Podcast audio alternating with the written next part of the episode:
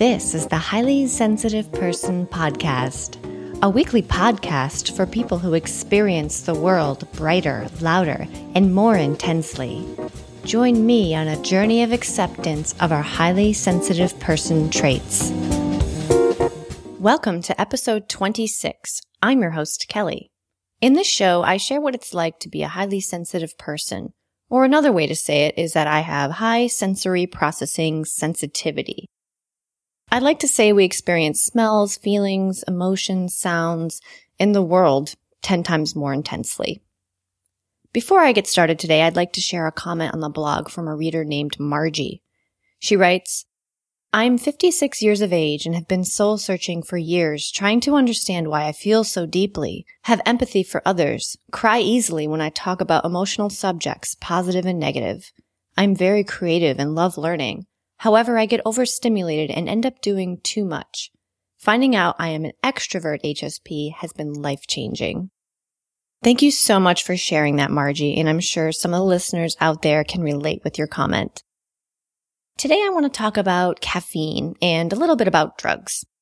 I used to be ridiculously sensitive to caffeine, but it has gotten a tiny bit better over time. In the past, having one cup of coffee could make me feel terrible for hours and hours. I mean, like all day.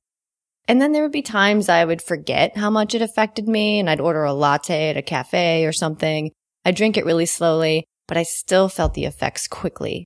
I can't really explain how it feels, I, but I hate it. It's like this nervous, anxious, awful feeling right in my chest. And my hands might feel shaky or be shaky. It's like I feel like I can't breathe as deep. But I do feel more focused sometimes, and I'm able to work harder and faster for a while, which is helpful, obviously. It's kind of like I'm discovering what everyone already knew about coffee. I mean, that's why people drink it, right? For that little buzz. So why does caffeine affect highly sensitive people more than others? I'll tell you what I found from a little research. Caffeine and anxiety are linked because the boost we get from caffeine is caused by an increase in our heart and breathing rate. Those are the same reactions as the fight or flight response that kicks in when you feel danger. And since caffeine stimulates your nervous system, you might get those drug induced tremors that make your hands shake.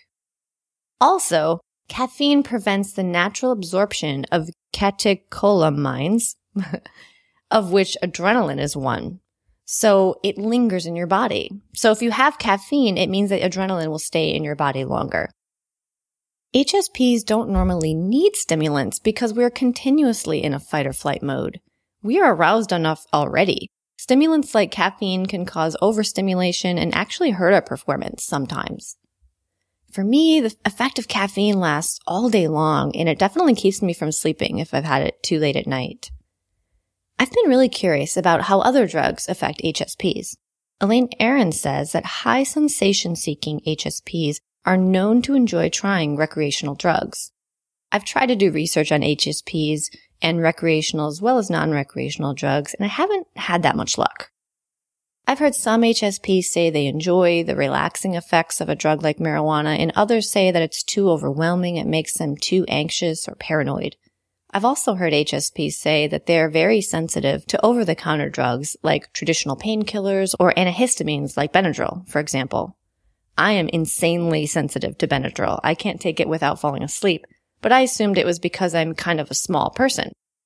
So whether or not drug sensitivity is part of HSP, I can't say for certain, but it's interesting to ponder. If any of you out there know of any research about this topic, please let me know.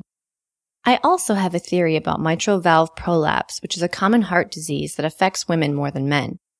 Several years ago, I kept getting this feeling like my heart was kind of fluttering or double beating. I had a bunch of tests done and it was determined that I have mitral valve prolapse or MVP, which is a really common heart disease. It's not a big deal in my case. But the bigger news was that my doctor told me to try avoiding caffeine to see what would happen. So I stopped drinking soda and coffee and like flipping a switch, the heart fluttering stopped. I was amazed. When doing some research about MVP and caffeine, I came across a list of symptoms of MVP that sound an awful lot like HSP symptoms. And I wondered if there's a connection. Some of them are hypersensitive startle reflex, a sensitivity to drugs, including alcohol, caffeine, and medications, and even panic attacks. Digging a little deeper, I found a mention on Dr. Elaine Aron's website about how people with MVP have traits similar to HSPs. She says that she believes the hearts of HSPs are different than non-HSPs. And highly sensitive people are more aware of their heartbeat, which I bet many of you can attest to. I know I can. She says it may be that MVP develops when sensitive hearts have to cope with a great deal too early in life. And if you go to websites about MVP run by people who have it, much of what they write about reminds you of things that HSPs write about. I'll have a link to Dr. Aron's blog post about this topic if you want to read more about it in the show notes at highlysensitiveperson.net slash episode 26. So I wonder, those of you who identify as highly sensitive people, do you get heart flutters? Have you been diagnosed with mitral valve prolapse? How are you affected by caffeine or other drugs? Let me know in the comments at highlysensitiveperson.net slash episode 26. Thanks so much for tuning in. If you like the show, please say thank you by leaving a positive review on iTunes. I really appreciate it. Talk to you next Tuesday.